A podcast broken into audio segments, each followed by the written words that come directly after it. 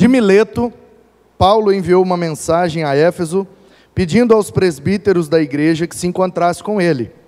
Quando chegaram, Paulo lhes disse: Vocês sabem como me conduzi entre vocês em todo o tempo, desde o primeiro dia em que entrei na província da Ásia, servindo o Senhor com toda a humildade, com lágrimas e com as provações que me sobrevieram pelas ciladas dos judeus. Vocês sabem que jamais deixei de anunciar o que fosse proveitoso e de ensinar isso a vocês publicamente e também de casa em casa, testemunhando tanto a judeus como a gregos o arrependimento para com Deus e a fé em nosso Senhor Jesus Cristo. E agora, impelido pelo Espírito, eu gosto muito dessa palavra, impelido pelo Espírito, é empurrado, irmãos. Impelir é a ideia de um vento aquele vento que sopra e empurra uma folha. É isso que é impelir, é, é empurrar sem encostar. Aí olha o que Paulo fala. E agora, versículo 22. Impelido pelo Espírito, vou para Jerusalém, não sabendo o que ali me vai acontecer. Exceto que o Espírito Santo de cidade em cidade, me assegura que prisões e sofrimentos estão à minha espera. Porém, em nada considero a vida preciosa para mim mesmo, desde que eu complete a minha carreira e o ministério que recebi do Senhor Jesus, para testemunhar do Evangelho da graça de Deus.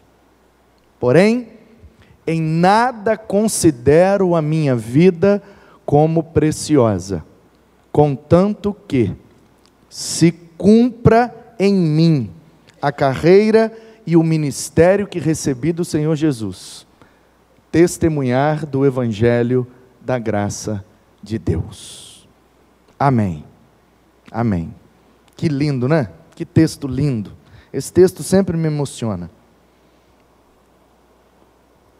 ver o apóstolo Paulo em Mileto, que é um porto também, mas é uma espécie de parada, quando sai de Éfeso, indo para Roma ou indo para, para outros lugares, sempre tem uma parada em Mileto, uma baldeação. E aí Paulo, ele, ele embarca em Assos, e para em Mileto para depois seguir viagem. E como é próximo, ele então manda um recado pedindo que os presbíteros de Éfeso viessem conversar com ele. E os presbíteros de Éfeso vão na expectativa de que Paulo vai conversar com eles e voltar para Éfeso junto com eles. Porque Paulo plantou a igreja de Éfeso, Paulo era extremamente querido em Éfeso, e a igreja de Éfeso, nesse tempo, já estava despontando como uma das maiores igrejas gregas. E Paulo era muito amado em Éfeso. E os presbíteros chegam lá com aquela expectativa de que Paulo iria voltar com eles e pastoreá-los até o fim da vida dele. E Paulo diz: Olha, chamei vocês aqui para dar tchau para dizer para vocês que vocês sabem, vocês conhecem minha vida, viram como foi o meu ministério entre vocês o tempo todo, então vocês sabem que o que Deus tem para mim não é ficar em Éfeso, eu preciso partir, eu preciso ser empurrado pelo Espírito para aquilo que Ele me chamou, e Ele não me chamou para ficar em Éfeso, Ele me chamou para dar sequência e ir até os confins da terra. E nisso ele segue viagem e acaba parando em Roma, onde é preso onde é morto, e ali termina o seu ministério. E aí Paulo fala essa frase, que é o versículo preferido de muita gente, e que é meio que um lema do ministério pastoral. Todo pastor deveria ter essa frase na ponta dos lábios, que a nossa vida não é preciosa para nós mesmos, a não ser que cumpramos aquilo para o que Jesus nos chamou, que é essencialmente testemunhar do Evangelho da graça de Deus. A gente pode fazer obra, a gente pode né, fazer quadra. Vocês viram a quadra pronta? Quem viu?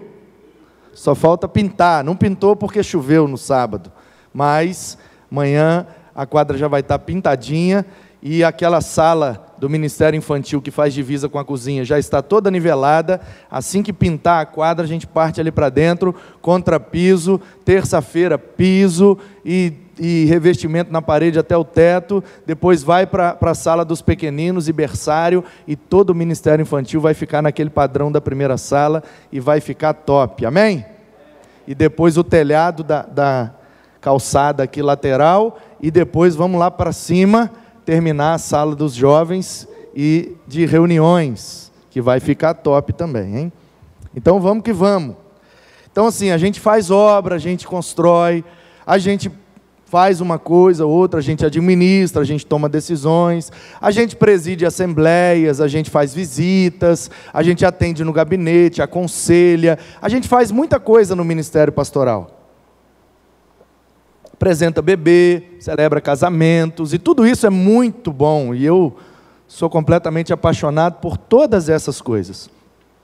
Mas o Paulo diz que o que de fato dá sentido e dá valor à nossa vida, como vocacionado de Deus, é cumprir aquilo para o qual Deus nos chamou, que é essencialmente testemunhar as boas novas do favor imerecido do Senhor. Isso é uma benção. Juninho, é, o que, como que vocês, vocês que tocam guitarra, como que, qual é a, o termo que vocês usam quando vocês querem falar que uma guitarra é, é, é, muito boa, assim, muito top, muito preciosa, muito, como é que fala? Essa guitarra é é o quê? No meio dos guitarristas não tem muito a linguagem assim de, de uma linguagem diferente, né, de você dar um apelido. Mas a gente tem costume de falar mesmo, muito top, muito legal, muito boa de tocar. E aí entra naquela conversa toda de, de material, madeira, essas coisas assim, né? Mas não tem bem um termo assim, não. É top mesmo. Uhum. Macia, a gente tem costume de falar, macia, né? Que aí entra a questão já de trastes, é altura de corda, regulagem, essas uhum. coisas. Aí geralmente a gente fala da maciez, as cordas, essas coisas assim. Então, de guitarra para guitarra, tem guitarra que é mais macia para tocar, tem, tem, guitarra que é mais tem. dura, mais difícil. Tem guitarra que altera mais. Cordas mais altas. Aí vai de regulagem até marcas também, mais baratas ou mais caras.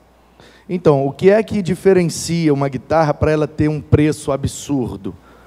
Madeira, construção, se for de luthier, ou dependendo se for uma marca mais cara.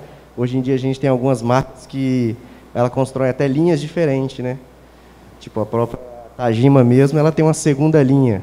Então, essa segunda linha seria mais ou menos aquela construção, porém com material é, um pouco mais barato, porém imitando a construção dela para ela ter um pouco mais daquela maciez e você parecer que está tocando com aquela Tajima top que você compra. Entendi. Porém, ela é bem mais em conta. E da, das guitarras, qual é, em preço médio, a marca mais cara? Preço médio da marca mais cara. Ah, geralmente você tem SX, a própria Tajima mesmo, ela tem marcas mais caras e tem marcas é, medianas, né? No preço entre 1.500, 2, 3, mil. Mas qual que é no mundial, assim, no mundo a marca mais cara, em geral? Fender. Fender. Eu, para mim, que eu conheço, Fender. Existem é. outras marcas também, mas para mim que eu conheço, mas é Fender mesmo. Entendi e, e, mais cara do que uma Fender, aí só se for uma guitarra muito especial, feita por um luthier, de maneira individual, toda Sim. personalizada, aí fica até mais caro, né? Você pode fazer até um pedido mais assim, da maneira como você gosta de tocar, né? Entendi. Pode personalizar a guitarra. Exato. Eu quero o braço desse jeito, o corpo, Exatamente. captadores assim, assim e tal. Isso. E aí quanto mais você escolhe, mais caro fica, né? Exatamente. Certo. Beleza, Juninho. Obrigado, tá? Mais uma vez. Hoje acaba. Vou dar uma, uma comissão para você, que as mensagens desse mês você ajudou bastante. Obrigado, Obrigado Juninho. Então, queridos, preste atenção. Nós somos instrumentos de Deus. Amém? A nossa vida é instrumento nas mãos de Deus. Então, segundo Juninho, o que torna uma guitarra preciosa é o material do qual ela é feito, a maneira como ela é construída e principalmente a marca que ela carrega. Vou repetir. Segundo Juninho, o que torna uma guitarra preciosa é o material do qual ela é feito, a marca que ela carrega e a maneira como ela é construída. Então, dependendo do material, dependendo da construção e dependendo da marca, uma guitarra se torna muito preciosa. O preço dela é muito alto. E o Igor falou num outro dia aqui que tem guitarras que chegam a 7, 8, 11 mil reais. Já pensou? Preço de um carro. É, com 11, 12 quanto dá para comprar um carrinho, não dá? Dá para comprar, né, Natan? 12 quanto, compra o quê? Compra um golzinho, maneirinho, né? Compra um, um palhozinho, né? Um Celtinha. Mas é um carro, né? É carro, 12 quanto, compra um carro. Golzinho da Ana Paula vale metade disso, aleluia. Oi? Olhou no Google aí agora? Gibson, Epiphone, aquela Epiphone Gibson, né? 100 mil reais. Olha só, gente. Na Black Friday. Misericórdia, o preço de um apartamento. Minha casa, minha vida. Mas um apartamento. A pessoa compra uma guitarra, vai morar dentro da guitarra. Então veja bem, por que, que ela é 100 mil? Porque ela é Gibson. Porque a Gibson escolheu lá o tipo de madeira que ia usar, a maneira como ia cortar a madeira, lixar, colocar os captadores, o traste, blá blá blá blá blá blá blá. Então, o material que utiliza, a maneira que constrói e a marca que leva, é isso que torna uma guitarra preciosa. Então, o Juninho nos deu a mensagem dessa noite. Porque o Paulo disse que o que tornava a vida dele preciosa era testemunhar do evangelho da graça de Deus. Então, quem é o apóstolo Paulo? O apóstolo Paulo é um ser humano, homem. De que material ele é feito? Ele é feito de barro e do sopro do fôlego de vida que veio de Deus. Ele é enquanto ser humano, ele é imagem e semelhança de Deus. Esse é o material do qual é feito o apóstolo Paulo. Seu corpo é feito do pó da terra, tanto que se você pegar terra e analisar os elementos químicos, e pegar um corpo humano e analisar os elementos químicos, são os mesmos.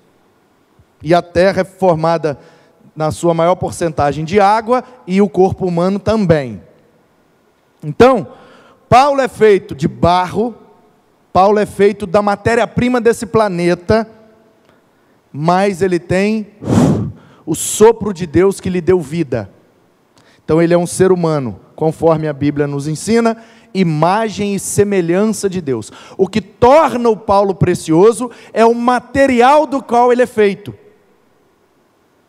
Porque dentro daquele barro tem o sopro de Deus que nenhum outro animal tem, só o ser humano. Nenhuma outra criação tem, só o ser humano. O sopro de Deus que deu vida. É esse o material que torna o Paulo precioso.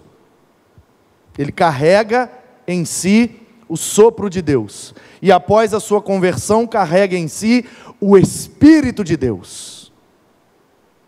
Portanto, se o que torna uma guitarra preciosa é o material do qual ela é feita, o que torna o instrumento de Deus precioso, em primeiro lugar, é o material do qual nós somos feitos. E por que é que nós somos mais preciosos do que toda a criação? Porque nós somos a única criação que carrega o fôlego de vida que veio do Todo-Poderoso. Você é a imagem e semelhança de Deus. Você tem em si o fôlego do eterno. É isso que te torna precioso. É isso que faz de você o instrumento mais caro de toda a criação. Assim como o material de uma guitarra a encarece, o material do qual nós somos feitos nos torna cada vez mais preciosos para Deus e para esse mundo. Em segundo lugar, o Juninho disse que o que torna uma guitarra preciosa é a marca que carrega. É a maneira como é construída. Então, se o Paulo dizia que sua vida era preciosa, porque ele testemunhava do evangelho da graça de Deus, então o Paulo é feito de um material humano, também divino, que é o sopro, o fôlego, o espírito. Paulo foi construído de maneira preciosa, porque ele era judeu, ele era de Tarso, ele era fariseu do Sinédrio, ele foi aluno de Gamaliel, um dos melhores professores de teologia daquela época.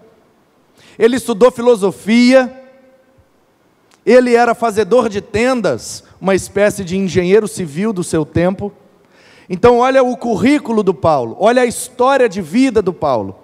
Ele nasceu em berço de ouro, ele tinha cidadania romana, ele era tipo um engenheiro civil, ele era poliglota, falava todos os idiomas relevantes do seu tempo, estudou filosofia, estudou teologia.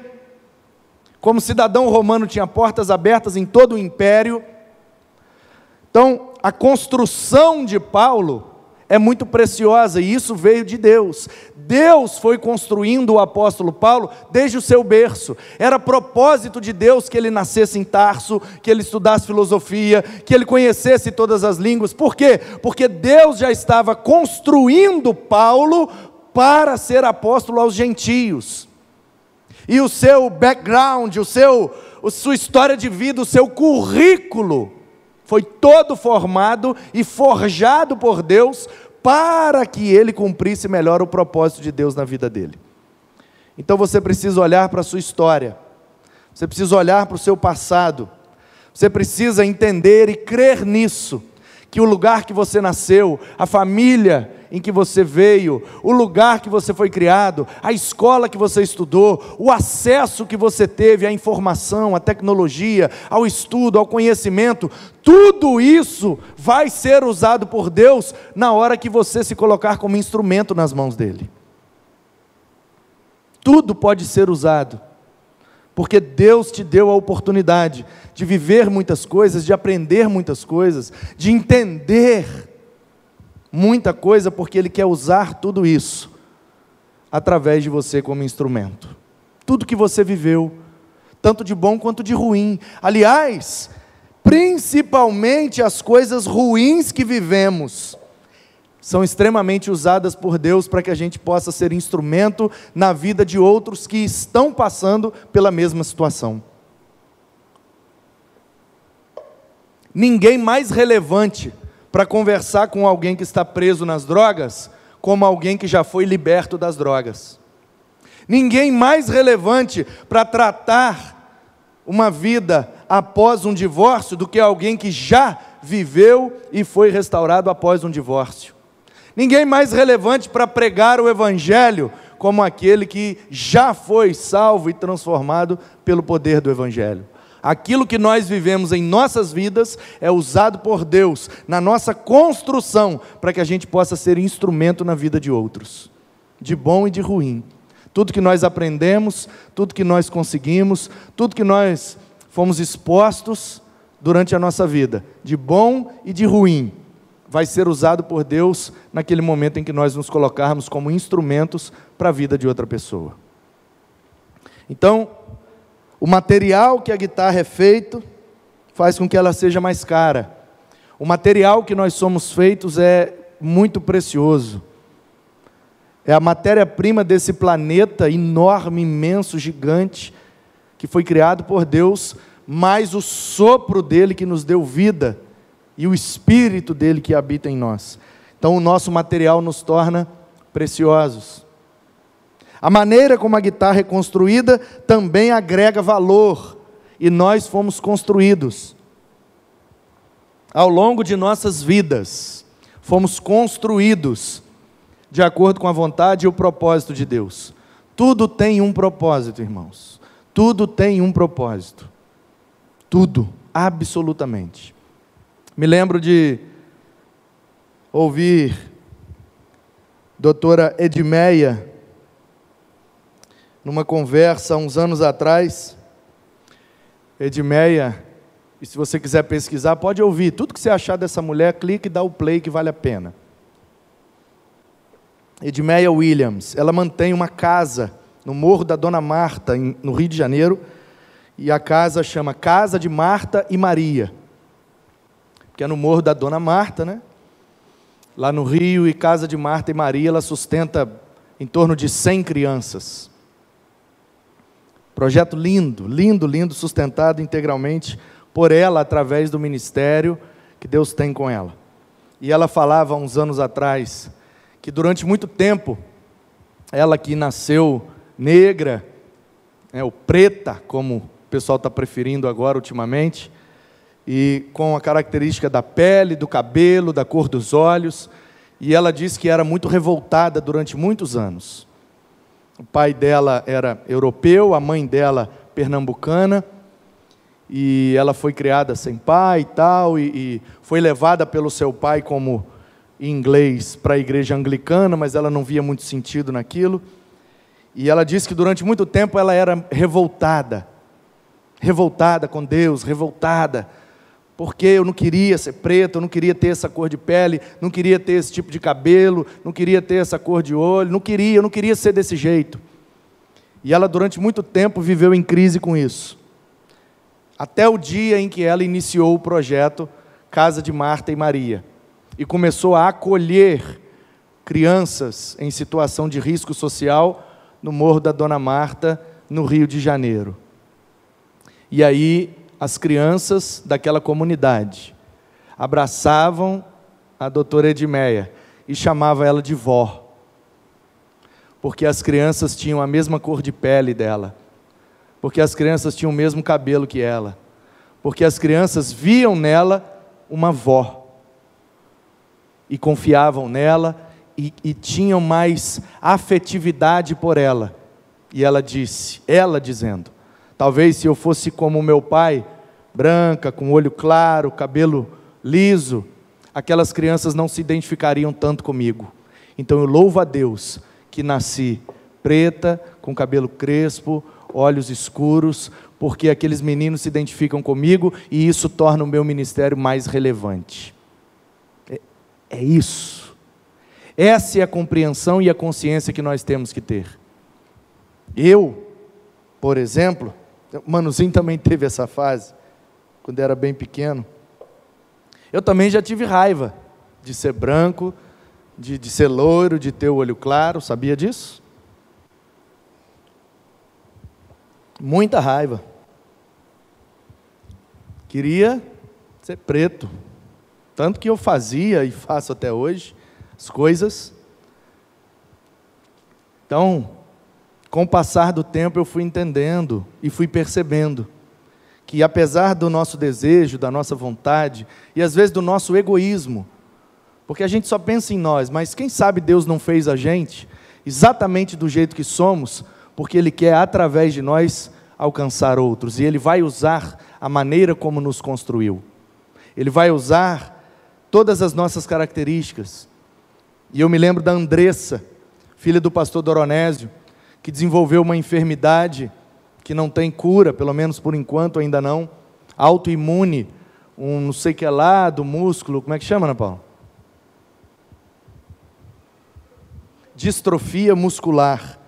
Os músculos do ombro, daqui, do pescoço dela, é, vão parando de funcionar e vai perdendo o movimento dos braços, vai perdendo a capacidade de levantar o braço. E nós conhecemos algumas pessoas que têm essa, esse problema, essa distrofia, um rapaz em Miaípe, um outro rapaz em Piúma, inclusive ele tocou teclado comigo, quando eu rodava as igrejas cantando, o Helder. Ele, ele pegava o braço assim, né, alguém jogava o braço dele para cima do teclado e depois jogava o outro braço, porque ele não mexe o ombro, mas os dedos ele mexe. O menino tocava demais. Já não andava, cadeira de rodas e tal, mas numa alegria servindo a Deus, a coisa mais linda. E um dia eu conversando com a Andressa, porque ela desenvolveu essa distrofia ainda muito nova, E eu conversando com ela, com o coração apertado, porque gosto demais dela. E ela casou com um menino que, que, que foi criado junto com a gente, congregou com a gente um tempo, vivia lá em casa, o Wilson, amigo nosso. E eu conversando com ela quando saiu o laudo, né, e a situação é progressiva, ela vai progredindo até parar todos os movimentos, e como o coração é um músculo, então começa daqui, vai parando, vai parando, vai parando, até que o, o coração também para, porque vai parando todos os músculos. E como o coração é um músculo, para também, e aí a pessoa vem a óbito. E, e a estimativa de vida não é muito longa, mas o da Andressa, graças a Deus, está estabilizado, parou. Não, não melhorou, mas também não piorou. E, e, logo que, que saiu o laudo e tal, e a gente com o coração apertado, porque ela é muito nova, muito apaixonada por Jesus, um coração missionário, uma bênção aquela menina. E eu fui procurando palavras para consolá-la. Andressa, mas, mas, e aí, como é que você está? E como é que está seu coração? E, e, achando assim, né? Ela vai chorar, ela vai, tadinha. Deve estar tá destruída, uma menina nova, com um futuro lindo, e, e né, adquiriu essa enfermidade. Meu Deus. E aí achando que ela ia se derramar e eu ia, eu ia consolá-la, dar uma palavra para animá-la. Aí ela virou e falou assim: "Ah, Manuzão, eu estou feliz demais." Aí eu falei: "Por que, Andressa? Feliz?" Aí ela falou: "Porque Deus está me levando em lugares que eu nunca iria. Eu estou falando de Jesus para os médicos, para as enfermeiras, e por onde eu passo eu estou evangelizando." E eu estou fazendo apelo, e tem um monte de gente convertendo, eu estou feliz demais. E aí eu achei que eu ia consolar, e saí foi destruído. Como o pastor Mário Freitas contou esses dias, o pastor Mário Freitas foi daqui de Vila Velha há muitos anos, ele é de Niterói, veio para cá, o pastor Simon trouxe, e aqui na Praia da Costa ele começou a mais, missão de apoio à igreja sofredora. Fez uma escola missionária para cuidar da igreja que sofre no mundo, a igreja empobrecida, a igreja que passa por catástrofes. Por exemplo, ele juntou uma equipe aquela, aquela circunstância que teve no Haiti, aquele tremor que destruiu muita coisa no Haiti. Eles foram com uma equipe para o Haiti refazer os templos, as escolas, as casas, e, sobretudo, dar suporte à igreja haitiana. E eles fazem isso. Saiu uma notícia, um terremoto em tal lugar, destruiu tudo. Eles fazem as malas, compram passagem, arrumam, já tem o recurso e parte para aquele país para ajudar a igreja a se reerguer lá. Missão de apoio à igreja sofredora. Igreja pobre, igreja que passa por catástrofe ou igreja perseguida. E ele estava num país do Oriente Médio,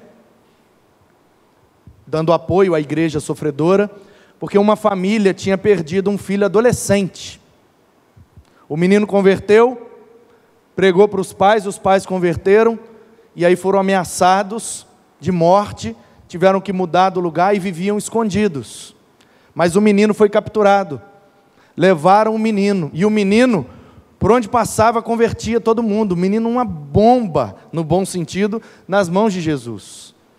E aí eles desesperados, como Deus usava aquele menino, prenderam um menino, um adolescente, e torturavam o menino diariamente, colocando agulhas embaixo das unhas do menino e colocando eletrodos na agulha e dando choque.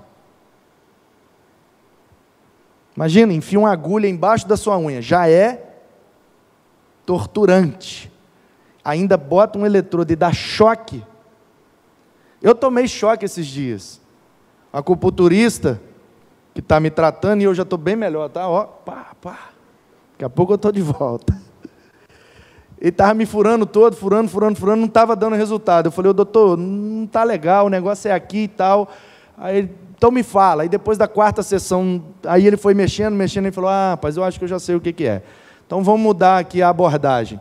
Aí ao invés de me furar com as agulhas no corpo todo e na orelha, não sei onde, Aí ele foi, enfiou umas agulhas lá no lugar onde doía e pegou uma maquininha e botou. E eu lembrei do menino. E eu pensei até em fazer um vídeo. Só que lá onde faz acupuntura não pode usar o celular. Não sei se dá interferência nas coisas lá. Aí eu com as agulhas espetadas aqui no pescoço e ele trouxe uma maquininha assim e botou aquele jacarezinho e, e foi ligando, foi aumentando. E, e eu fui tomando choque, um choque fraquinho na, no pescoço, onde doía. Que é aquele, é aquele sentimento duplo. Ao mesmo tempo que dói, é, dá um prazer, porque vai meio massageando e ah, você fica assim, mas dói, mas é bom. Você fica, ih, Deus. Então. E aí eu lembrei na hora, eu falei, gente, eu estou sentindo um choquinho muito fraco num lugar que está doendo, e eu sei que vai me fazer bem.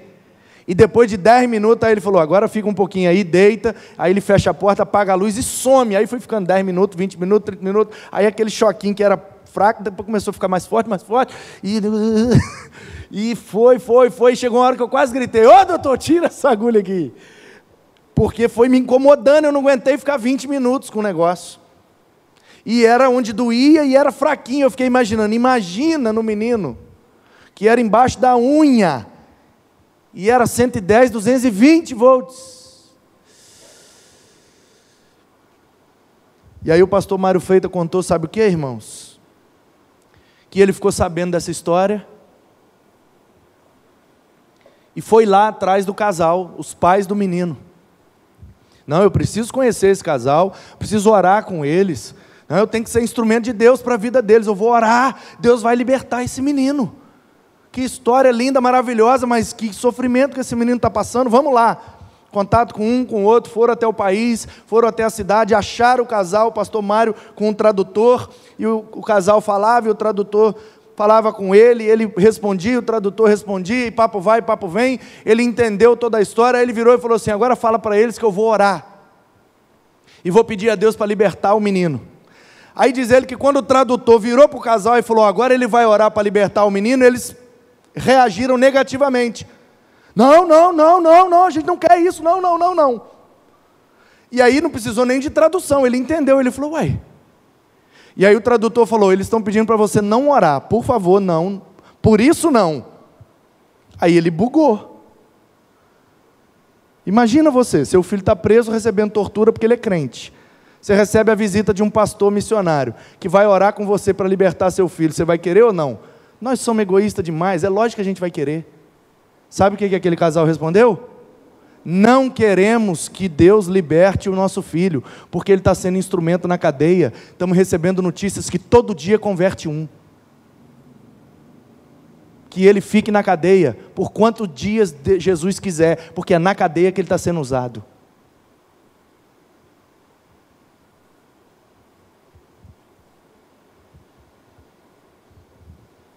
Isso é.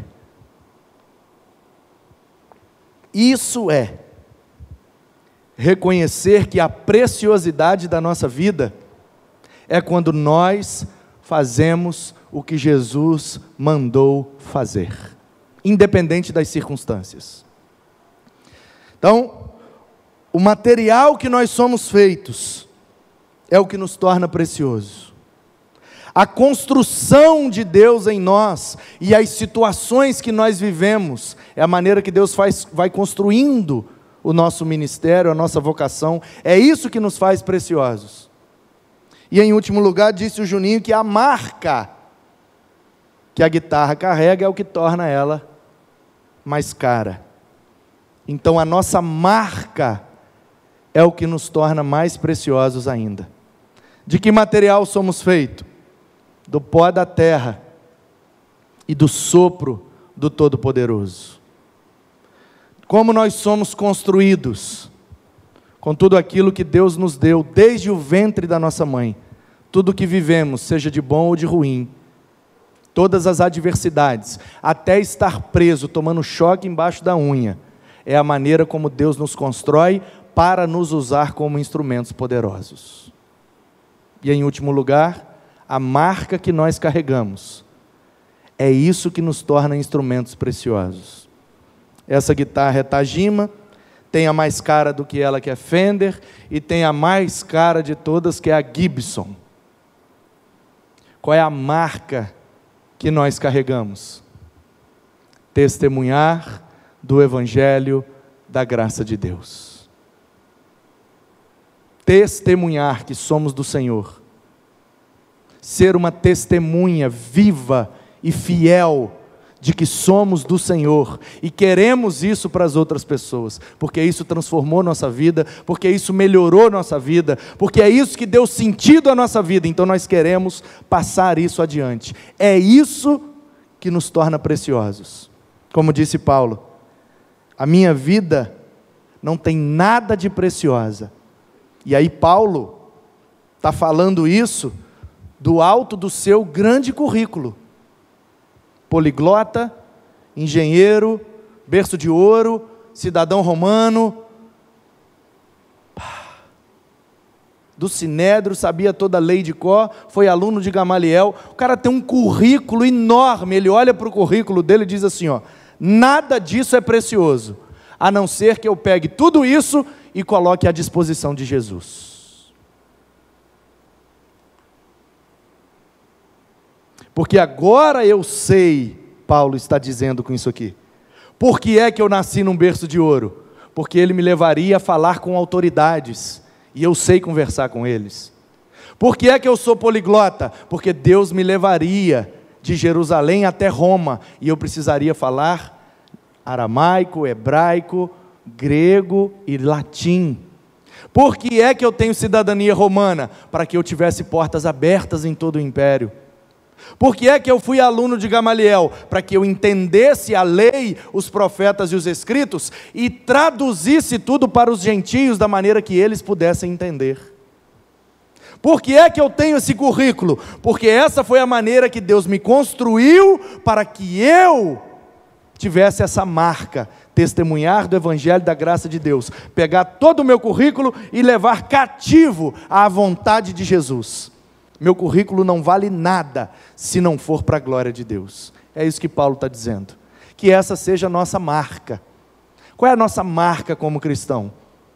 Quando nós reconhecemos que tudo que temos e tudo que somos é por causa de Deus, é por meio de Deus e é para Deus. Porque dele, por meio dele e para ele são todas as coisas. A minha vida na roça me ajuda, porque quando eu vou pregar no interior, eu consigo falar na linguagem que eles entendem. A minha vida em São Paulo me ajuda, porque viver numa metrópole me dá condição de dialogar com aqueles que são mais urbanos. A minha vida no skate, a minha vida no basquete, as escolas por onde eu estudei, os cursos que eu pude fazer, as viagens que eu. Tudo isso só tem um motivo, um propósito ser usado para a glória de Deus. Para a glória de Deus. Não é para o meu benefício, não é para o meu crescimento, não é para o meu enriquecimento. É para que o reino de Deus se expanda. É para que a palavra de Deus se espalhe. É para que a igreja de Deus se engrandeça na terra. Para que o reino de Deus venha nessa terra através de nós tudo que você estudou, tudo que você aprendeu, tudo que você viveu, todos os traumas que você superou. Deus quer usar tudo isso para que seja sua marca, para que você carregue essa marca. Eu vou usar tudo que tenho e tudo que sei para que o testemunho da graça de Deus seja feito através de mim com poder, com autoridade e com resultados, que através de mim muitas vidas sejam alcançadas, pois foi para isso que eu nasci, foi para isso que Deus me criou com esse material precioso, é para isso que Deus construiu a minha história e é para isso que eu carrego essa marca para testemunhar do Evangelho da graça de Deus. É isso que nos torna preciosos. Portanto, queridos, imagine, Juninho, se você ganhasse hoje, se eu dissesse assim, ó, a igreja vai fazer uma surpresa para o Juninho, como ele me ajudou nas mensagens esse mês, ele vai ganhar uma Gibson. Você ia ficar feliz?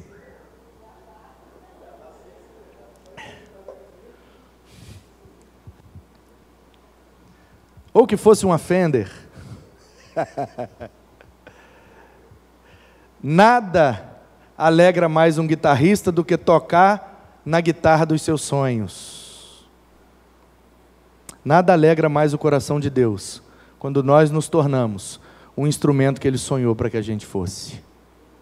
Seja uma Gibson nas mãos de Deus, seja uma Fender, porque você é precioso, você é o instrumento mais caro dessa terra, você vale mais do que mil Gibsons. Portanto, seja a Gibson que Deus te formou para ser. Olhe para dentro de você, tem algo muito precioso aí dentro. Olhe para a sua história, tem algo precioso aí que Deus construiu. E estabeleça sua marca, que você testemunhe do Evangelho da graça de Deus, para que isso te torne um instrumento poderoso e precioso nas mãos do Senhor. Amém? Quem quer ser uma Gibson nas mãos de Deus? Quem quer ser uma guitarra cara, top, para Deus solar assim, ó, e todo mundo dá glória através das nossas vidas? Quem sabe essa história não vai começar hoje na sua vida.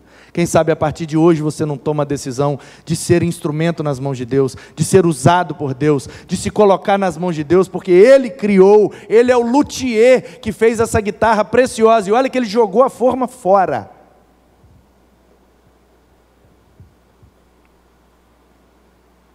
Deixa Deus usar você, porque Ele te fez e jogou a forma fora. Mesmo os meninos que são gêmeos, um é totalmente diferente do outro. Porque a cada um de nós ele faz e joga a forma fora. Ninguém tem o nosso DNA, ninguém tem a nossa íris, ninguém tem a nossa digital. Nós somos individuais, feitos de acordo com a vontade e o propósito de Deus. Não tem guitarra mais cara do que aquela que é feita individualizada. Deus te fez indivíduo para você ser um instrumento precioso nas mãos dele. Se você não foi até hoje, a partir de hoje você pode ser. Tome essa decisão, se lance nas mãos de Deus e deixa Ele te tocar, deixa Ele tocar em você e através de você. Talvez você precise tomar essa decisão.